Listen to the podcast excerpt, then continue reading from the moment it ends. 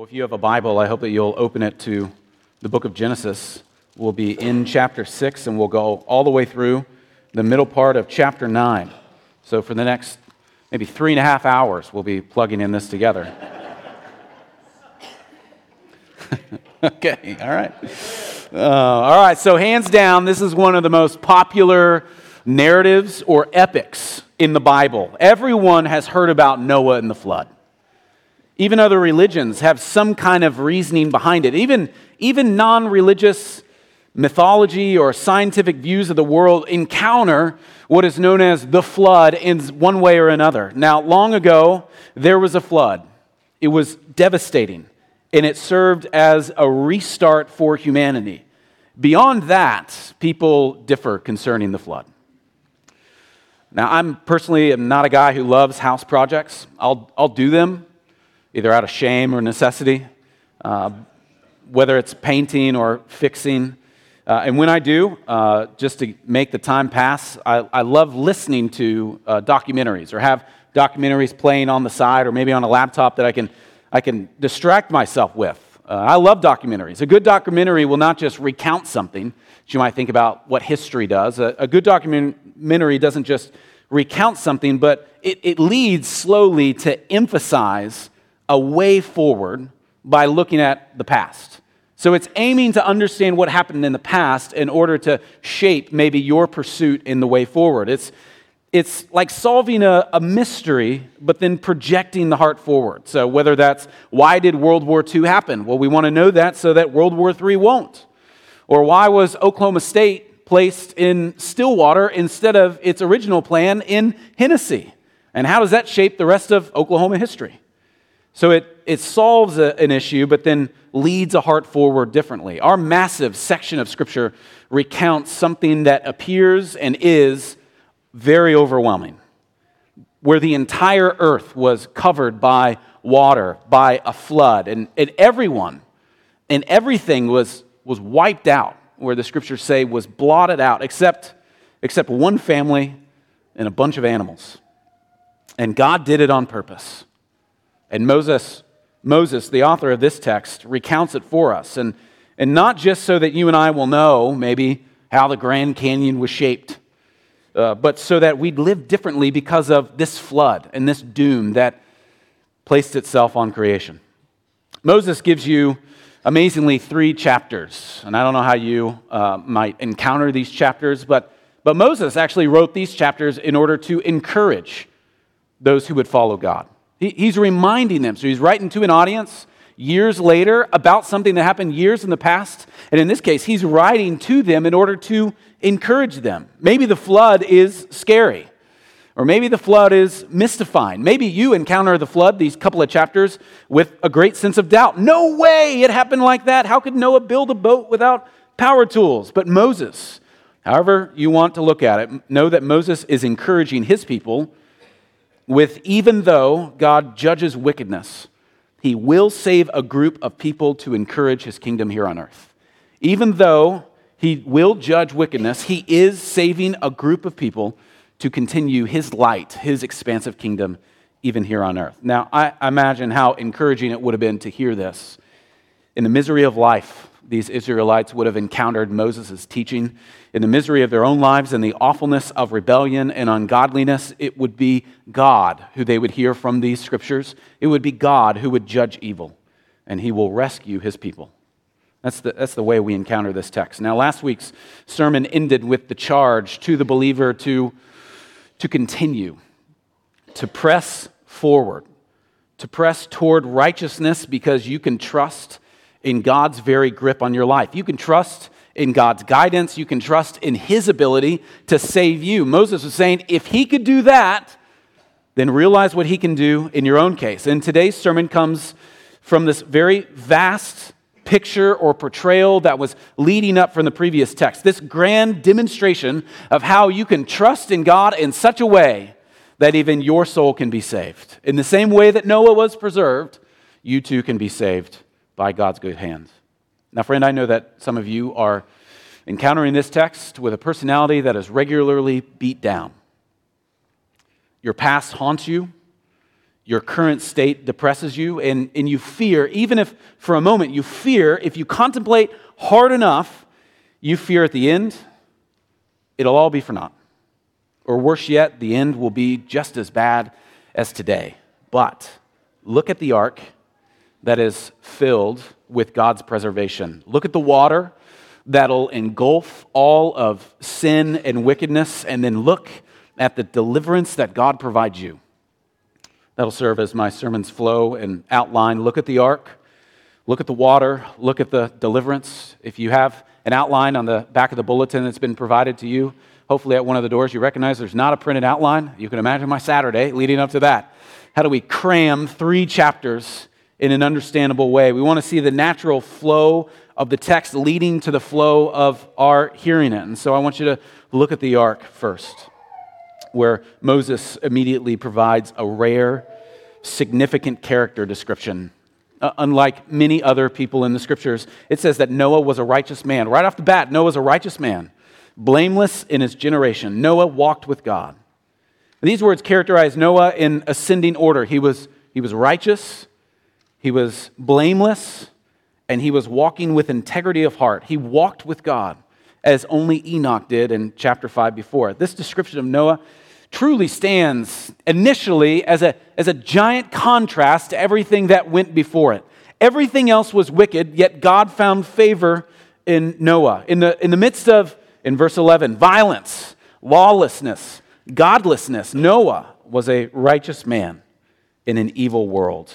And then in verse 12, God saw that the earth was corrupt. Like, like last week, think of this. In the beginning, God created and saw everything that He made. He looked out, He saw His handiwork, and He saw that it was good. But now He looks out and He sees corruption, lawlessness, godlessness. The world was filled not by His good doing, but now it, He sees it filled with awfulness. And so we hear, and so here we look at the ark, where the narrative conflict builds and begins with God calling out to Noah. Look at verse 13 of the text, where it says, And Noah, or God said to Noah, I have determined to make an end of all flesh, for the earth is filled with violence through them. Behold, I will destroy everything. The heavenly judge has seen the evidence of evil and pronounces a death sentence. But, but judgment here, we'll see, bit by bit, will come with exceptional grace. God's judgment is filled every time it's applied with redemption and grace, where He intends to save Noah, He intends to save Noah's family, He intends to save animals. But then look at what He says in verse 14 of the text Make yourself an ark of gopher wood, make rooms in the ark and cover it inside and out with the pitch. This is how you're to make it. The length of the ark is 300 cubits, its breadth is 50 cubits, its height is 30 cubits. Make a roof for the ark. What a good plan. God tells Noah to gather his family. God tells Noah to gather things. God tells Noah to build an ark because the, a flood is coming, and Noah obeys God's command without question. The narrator, Moses, repeats a regular phrase that Moses, that Noah, God, all these old people, I get mixed up. Noah did all that God commanded him. It shows Noah walking with God in this way. Now, when God originally instructed Noah to build an ark and said a flood was coming, if I told you, build something very quickly, a flood is coming, and a flood didn't come for a week, would you start to question me? If a flood didn't come for a month, what about if it didn't come for a year? In this case, it didn't come for a century. Yet Moses was still obedient to God. How patient he was in the midst of God's patience. And this ark was huge. We see that in the text. Maybe you've seen life size renderings of this ark. It was incredible in size, especially for its setting. Shaved like a big, shallow box with a roof, a coffin, if you will. And it, looked, and it took a century to build. But God tells Noah to build the ark because, in verse 17, he's going to flood the earth and destroy everything that breathes. And this flood is no accident. It wasn't an act of chaos, it wasn't a mistake, it was a deliberate act of God to destroy evil and all that evil infects. Now, other religions, whether really old ones or even things today, other religions actually encounter this flood by saying that whatever gods were there, so God of sky, God of water, God of the sun, all these gods reacted in fear of this flood happening. Their, their ancient accounts, their thousands of years old accounts, actually have their gods reacting in fear, whereas our text says that our God did this with a very purpose. And God says to Noah, I'll establish my covenant with you at the end of this. And this is the first of some 299 times, or 290 times in the Old Testament where this word covenant is placed, where the old Adam covenant would be established with Noah, and then all that the Lord had entrusted to and required of Adam would transfer then to Noah and all of his descendants. So God is doing this for a very important purpose. God is preserving for himself a people that he desires, even at the cost of breaking down and dismantling evil. Look at verse 18 of chapter 6. There's a list of who belongs in the ark. And I want you to note the slow pace that characterizes Moses' emphasis in importance. He starts to slow things down. You, you shall come into the ark, you, your sons, your wife, and your sons' wives with you. And every living thing of all flesh you shall bring two of every kind into the ark to keep them alive with you, of the birds according to their kind, of the animals according to their kinds of every creeping thing of the ground according to its kind. Two of every kind shall come into you to keep them alive. You see that in verses 18 through 20. And it's clear what the purpose of the ark is. The ark serves as a rescue pod, keeping alive humans and animals. And if and when the ark survives, everything will be new. So look at the ark. In the next scene in chapter 7, conflict intensifies as the ark is built. God orders Noah and his family and all the animals into the ark and tells them in verse 4 of chapter 7 In seven days I will send rain on the earth for 40 days and 40 nights for a full period of time. The, the corrupted earth will be subjected to God's judgment. God's judgment will be severe and complete. Now, you got to think, again, that the patience and possibly the fear or the, oh, the anxiety of what would happen within Moses' own heart. He builds an ark for a century, and all of his friends must have looked on and laughed at him. And then he's told to go into the ark and wait for seven days. And I think sometimes, anytime a snowstorm happens to maybe you and I, we think, oh, this is so good. I get to stay inside and hot chocolate, and it's so great. But then what happens like 24 hours later? You get cabin fever, right? Well, imagine being in an ark with a bunch of giraffes who are just meandering around, and you got to wait there for seven days, and you hope that this thing will actually come true. It's here in the text that Moses slows his documentary pace and lists again, just so we know all the creatures that enter the ark to escape God's judgment. To escape, it says, the waters of the flood. And then it happens. Look at verse 11 of chapter 7, verse 11 through 13, where it says, In the 600th year of Noah's life, in the second month, on the 17th day of the month, on that day, all the fountains of the great deep burst forth, and the windows of the heavens were open, and rain fell upon the earth for 40 days and 40 nights. And on the very same day, Noah and his sons, they and every beast according to its kind, and all the livestock according to their kinds, and every creeping thing that creeps on the earth according to its kind, and every bir- bird according to its kind, every winged creature, they went into the ark with Noah, two and two, of all flesh in which there was breath of life. And those that entered, male and female of all flesh, went in as God commanded him and the Lord shut him in. You can tell the, the advancement of the pace that Moses wants us to hear and feel from this. In the beginning, we saw that God separated the waters from below from the waters above, what appears to us like a, like a giant dome, and set boundaries for waters so that dry land could appear. We see that there's water in the sky and there's water on the earth, and we see that they interact with each other in different ways, and they're protect, are protected by you know, whatever that is the atmosphere, the stratosphere, one of the spheres up there. And then he brings it crashing down. God withdraws his sustaining hand, he reverses his act of creation, and chaos returns where it once was. It returns to the earth as in the beginning. But there's, there's a glimmer of hope that this is not the end of God's kingdom on earth. There is an ark with all these creatures inside. And naturally, in the text, you wonder, will they survive? Now, in the Christian life, we know what the end is. They will survive. But keep yourself within the tension of the text. The rain starts crashing down. In contrast to the Babylonian flood story, Gilgamesh, where, two, where the heroes were told to batten the door, where they're told that the gods became frightened of the deluge that will encounter them. In the Genesis account, it is, notice there in the text, it is the Lord who shut them in. The Lord caused them to build. The Lord comforted them as they went. The Lord commanded them where to go. And then the Lord shuts the door, protecting them from the chaos on the outside. It's the Genesis account that shows what God did. The, the amazing thing about um, Noah and the flood, the narrative of chapter 6, 7, 8, and 9, is, is we often think of this story being about Noah or even the obedience of his family, or even the people who would have made fun of him, or the hauntedness that he would have felt, or we want to spend a lot of time. What did that book boat look like? What were the waters like when they came up? What happened when salt mixed with, you know, non-salt water? But really, the, the main character here is the Lord and his work of aiming to blot out wickedness and preserve those whom he chooses.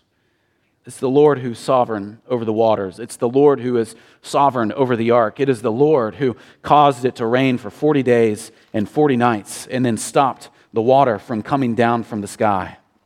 So, friends, look at the ark. But then, secondly, look at the flood. Look at the flood. Last week it rained, right? Finally, rained a good amount. And you might have waited up at, or laid up at night waiting for the for the subtle tapping of rain that would have come. And for those of you who depend on the rain for your livelihood, that would have been a sound of joy. Finally, rain is here. I don't know if you've ever slept in a, in a room that has like a metal, a metal roof. There's some kind of romanticism about the, the pattering of rain as it falls down on something. But keep in mind that this joyful noise, maybe to us, would have been something very unfamiliar to this original audience. They wouldn't have felt a storm like this before. Lightning and crashing of thunder was something that was unheard of or unseen in the world at that time. They would have gone into a boat, not have experienced a flood like this at all, maybe, maybe not even gone around in a boat altogether. How many people had boats back in the day? I don't know. But they would have heard this pattering on top of their roof. Where then it says that the water started to rise. We see here the climax of the story in verses 17 of 24 in the passage where Moses slows his pace yet again. He speeds up, he slows down, he lists things, and he slows down, describing first that the waters increased and bore up the ark. Though bobbing in the dangerous flood like a cork in the ocean, the ark rose above God's judgment. It's amazing if we look at how the ark is portrayed something that is pieced together by the Lord's handiwork, and then how, then how God acts towards the ark as flooding comes in and judged wickedness. What, what did the ark do? It wasn't flooded itself, but it, it was lifted up and preserved. 40 days and 40 nights, the waters were swelling, reaching higher and higher until the highest mountains are covered. It's, it's, it's, a picture of floods raging over vast continents, unleashing total destruction. Any of you that have ever had flooding in your own house, it is amazing what a flood can do. Just a, just a you know, centimeter in height of water can ruin an entire foundation. When I lived in Charlottesville for a couple of years, my, my basement apartment, I speak of it romantically, but it was a tragic place. My basement apartment flooded four times. And there were just so many things that were ruined, and the, and the flood didn't even happen that quickly. The language here is evocative.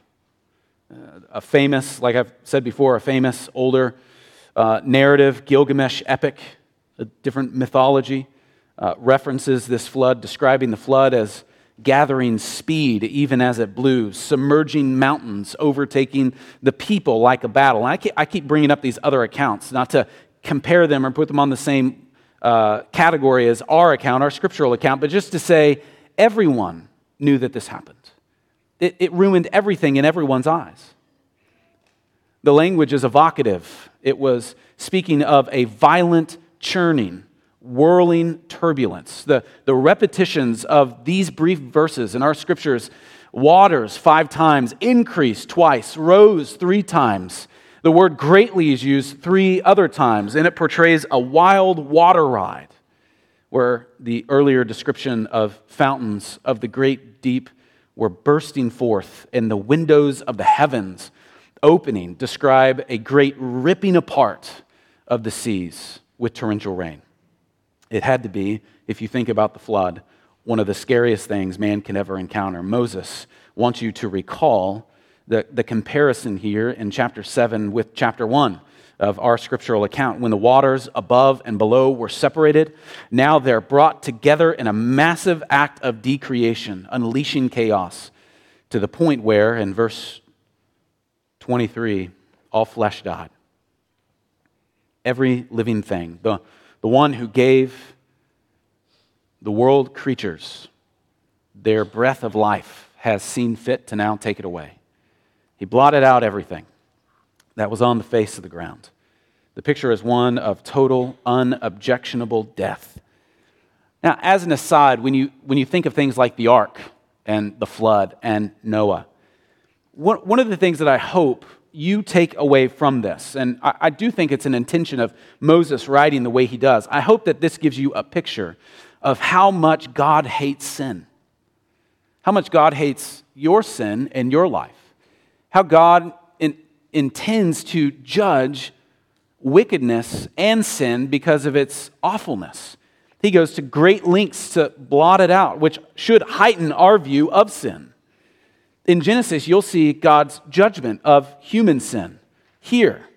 You'll see it later in the Tower of Babel in Genesis 19 or Genesis 11. You'll see God completely destroying an area, Sodom and Gomorrah in Genesis 19. You'll see God's judgment later on on Israel, where a whole generation dies in the desert and doesn't go into the promised land because of sin. And then later on, you'll see God's judgment in the deportation of his people to Assyria historically in 722 BC, and of Judah, his, historically to Babylon in 587 BC. No doubt there were people who felt that they had no warning or shake angry fists and are hateful towards the heavens as it poured out. But the judgment was not one of a divine whim. Peter reveals that God had great patience when he waited on the days of Noah while the ark was being prepared. Noah had been warning mankind for over a century. So I think if you're here and you're not a Christian, you see us talking about this long ago story of a flood that encountered the earth. And, and I think I want you to see that as actually happening. It did actually happen. It's not for you to understand if it happened or not. It did happen. Deal with it. But what I want you to take away from that is the seriousness of God's righteousness in comparison to man's own wickedness. Now, your natural response, non Christian, is to assume that God will be patient with you. You'll have time to clean yourself up. If given an option later on, you'll respond in the way that maybe others are. You, you just want to enjoy this moment for now. All of us, when we pursue sin, we think that that moment will be satisfying us for much longer than it always does. But how patient do you expect God to be with you? With these people, he was patient for a century as they saw the boat being built. You won't live that long. It may be tomorrow, it may be next week, it may be another month, but the call of this text is for you to obey God like Noah did, to find refuge in the ark. Now, one of the amazing things about the scripture, uh, I, Man, the Bible is so cool. There, there are things in the scriptures that are called signs of what will ultimately un- unfold in the person of Christ. So there are glimmers of Christ in the Old Testament, or, or types of Christ in the Old Testament. We see that the flood is like a great picture of the wrath that is being poured out on the person of Christ. But I wonder if you think about the flood and its destruction and as a type of, uh, as a type of judgment poured out on God's people. I wonder if you also think about the ark as a type of Christ. how you are to approach Christ, both Christian and non Christian, how you're to approach Christ is the very same way that Noah would approach the ark. It was something that he recognized as the only thing that would save him. It was something that he obediently followed God's voice into. It was something that was sealed behind him, and it was something that would carry him into a great deliverance. We see that in the very person of Christ, where a Christian believes in Jesus to save us from our sins, which are wicked, but also from the very wrath of God, which we deserve. And God calls us to actually believe in Christ in the same way that Noah would go into the ark. Finally, uh, recounting all the things that we see judgment in, whether it's on the Tower of Babel, or on Sodom and Gomorrah, or on being deported into Assyria or Babylon. Finally, we see God's judgment of sin at play on the place of Calvary, where Jesus would die for and because of sin. All these judgments of God in the Old Testament point us to God's own sudden final judgment on the person of Christ, like in Noah's day. And it would be Jesus who would promise the world wherever he preached that there would be a time where he will come again in the judgment that was placed on him for the forgiveness of his people's sins. That same judgment will be poured out on all of the earth again. So today, through the cross, Jesus has provided an ark of salvation from coming judgment. He has warned explicitly of this coming judgment, and so have his apostles and prophets. We see him talking about this in Matthew 24. We see Peter talking about this in 2 Peter 3. So there's, there's no excuse for us to see anything other than God's judgment and righteousness at play here. We can trust in one, or we can hope to survive the other. And what he is clear on is that the entire world couldn't survive his judgment unless they entrusted him themselves to his ark. So the call for us is to see the ark as Christ and trust in him. In our narrative's case, God blotted out every living thing. Only Noah was left, and those that were with him in the ark. And those waters swelled on the earth for 150 days. The narrator quickly moves to a resolution. We see that in the very first verse of chapter 8, where it says, But God remembered Noah.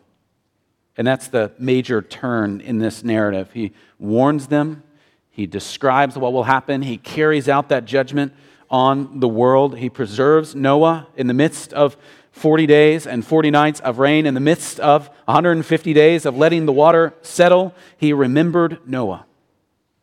Now, this isn't to say that he forgot Noah, looked out and goes, Oh, a boat.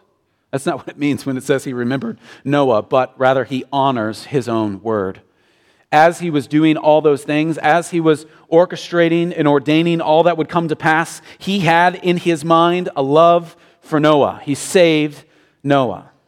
God remembered not only Noah, but all in the ark. And so he caused the waters to recede. Here we see in this verse. Now, by drawing parallels, this story, Moses is brilliant in his action on this. He draws parallels to the creation story in Genesis 1, where Moses tells the receivers of this text, so think about this, understanding this text, maybe for the first time, he tells the receivers of this text that God is causing a new beginning. In the way that he formed a beginning, in this case, he is allowing the waters to recede and is causing a new beginning. Like in Genesis 1, God harnesses the damaging waters by, in our case, verse 2, closing the fountains of the deep and the windows of the heavens. Slowly, the waters shrink away, shrink away and a purified creation rises from the chaos. So, friends, look at the, look at the flood. Mostly because it was awful. Mostly because it was awful because of man's sin. But finally, in our, in our passage, I want you to not only see the ark and see the flood, I want you to see the deliverance that is showcased here. In chapter 8, verse 13, it goes on this long awaited recounting where it says, In the 600, 600 first year, in the first month, uh, the first day of the month, the waters were dried up from the earth. Then God told Noah to leave the ark and take everything out of, to become a new Adam. So he instructs Noah not to stay in the ark forever, but to leave the ark in order to become a new Adam, to restart humanity in a renewed creation. Here, it's where God would make a new beginning. And amazingly, he is doing this in exactly how he promised in Genesis chapter 3:15, where this perfect line of the seed of the woman will now restart humanity, calling him to be fruitful and multiply once again. It's here where God tells Noah that he can enjoy all of the new earth, even to the point of eating meat like never before. It's here where God instructs Noah to respect the living creatures that he has dominion over, paving the way for humans to understand the cost of blood and the, the gift of blood. Something's happening there that man is supposed to enjoy, but in a particular way. And enjoy it according to God's instruction, and almost like saying, You'll see why later. And it's here where God tells Noah the value of life instructing them the consequences of taking another man's life. You have, a, you have a heightened view of God's general gift in the world, but also a heightened view, once again, of humanity, as if we needed a reminder that these image bearers are to be protected by us. But more so, and a lot of the things that we could say about what is seen here, it's here where God sees Noah building an altar to the Lord and offering burnt offerings. It's here where God would give Noah a, a covenant and this covenant is called the Noahic covenant. It's called the Noahic covenant because it's about Noah, right? So the Abrahamic covenant, if you're ever in Bible trivia, it's about the time of Abraham, right? The Adam covenant during the time of Adam, that kind of thing. So Noah, God gives Noah this covenant, this, this one of several covenants that would come to God's people, and it informs the ones that follow. So the Abrahamic covenant, the Mosaic covenant, the Davidic covenant, the new covenants, they all fall from the teaching of this, where they're built off of each other like scaffolding on a great coliseum. But look at the text where it says in chapter, chapter uh, 8, verse 8. Nope, chapter 9, verse 8. Sorry, we're flying through, aren't we? Chapter 9, verse 8 Then God said to Noah and his two sons with him, Behold, I establish my covenant with you and your offspring after you, and with every living creature that is with you, the birds and the livestock, every beast of the earth which with you, as many came out of the ark. It is for every beast of the earth. I establish my covenant with you that never again shall all flesh be cut off by the waters of the flood, and never again shall there be a flood to destroy the earth. God gives this general sense of grace, of protecting the earth from his wrath, that it'll never happen again like this. This grand covenant that is given to Noah and all those who would hear is universal, it's unilateral, it's unconditional. It's, its universality is evident because it encompasses not only every human being, but every living creature on the planet. It's unilateral in that God alone is the sole initiator. He, he twice calls it my covenant verses 8 and 11. It does not require any action from mankind, not even an acknowledgement. It's just a, it's just a gift. Theologically, it's called common grace. It's unconditional because there will never be another cosmic destruction by water, no matter what we earthlings do. And, and strangely, but appropriately, this sign, the sign of this covenant is a bow. Uh, this might be a, a, little kid project, maybe this morning. I'm not really sure. But how many of you went to Sunday school or VBS and you drew a giant rainbow and you argued over how many colors are in it? Is there eight? How many is in Roy G. Biv? I'm not really sure, but you drew this where God gave this common sign. Here, we get all of that language from this text where it says that God would show this covenant regularly by a bow. Now, this is amazing because normally understood in Israel, a bow would be a weapon of war. You draw back a bow in order to impede danger on someone else. But God hangs his bow of war in the heavens, amazingly, as a sign of peace between him and man, between him and his creation. Just as God remembered Noah in chapter 8, verse 1, this narrative promises twice to remember his covenant by never sending a flood to destroy all flesh. Like creation, the flood ends with God declaring peace and rest, where people can have full assurance of God's faithfulness. And I wonder if you do that when you look at a rainbow. Maybe you're one of the lucky ones who see a double rainbow, you know, and you film it and you pass it around all kinds of people. We've all seen one, right? Or we've made one up. But when you look at that, is that just a, a science project for you, or is it, is it a faithful reminder of God's grace given to his people? But I, I want to hone in in closing by showing you that something bigger is at play in this text. There's a, there's a lot of general teaching and application that we can take away from God instructing Noah to build an ark, God sending a flood to destroy wickedness, God even preserving and delivering uh, Noah and his family from this. But there is something bigger at play, and we've seen this for thousands of years. Noah, just like the ark is a type of Christ, Noah also is a type of Christ. Noah is a new Adam. Maybe you've heard of Jesus being the true and better Adam. Noah is a new and truer Adam, representing humans, where the seed of the woman continues on to fight war against the seed of the man, a person who obeyed God without question, a person through whom God made a new start in this world. And so, if you're reading this narrative, the, the Christmas blinking lights might start coming on, and you go, Is this it? Is this the Savior who would come? We thought it was Adam. That didn't work out. We thought it might be Cain or Abel. That didn't work out. Maybe it was Seth. A lot of people died after Seth. But here we have someone being portrayed to us by Moses as someone who would deliver his people. We'll later on see that Noah did not perform in this way to fully deliver people from their sins, even though he would be used in such a way to do so. But we recognize that in the text, in the scripture, in its fullness, that it would be Jesus who would come and be what Noah was intended to be. It was even in a greater way, Jesus is shown to be not only a son of the woman or a seed of the woman, but he was sent as God's very son, his only begotten son.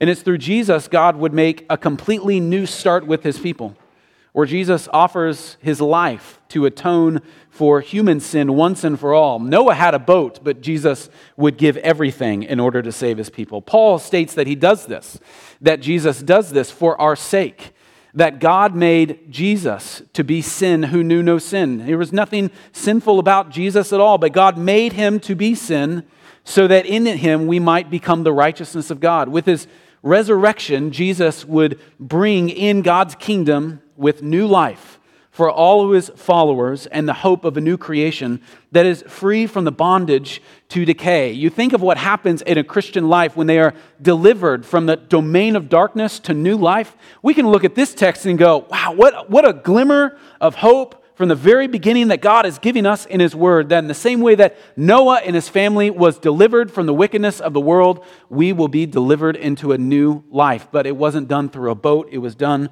by Jesus' own life and by His own resurrection. This good news for us is not only hope for the future, it is also an encouragement for the present.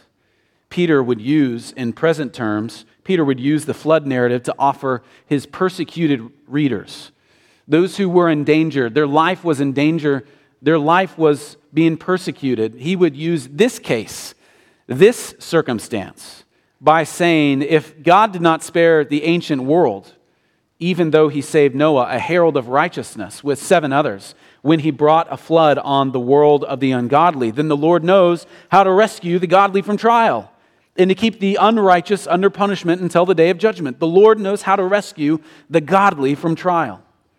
He's the God of new beginnings. He made a new beginning with Noah and all the creatures of the ark. He made a new beginning with Israel when he brought a remnant back from the exile. He made a new beginning to us in the person of Christ. And we, as the church, in response to this, the body of Christ, are a part of this new beginning. Even during persecution and trials, even during weariness and wandering, God's new beginning gives us hope and courage to carry on. For as Peter puts it, in accordance with his promise, we wait for new heavens and a new earth where the righteousness is finally at home. So, friends, we can live in hope. We can see this documentary not as something that goes, wow, that was cool, but we recognize that this is catapulting us forward.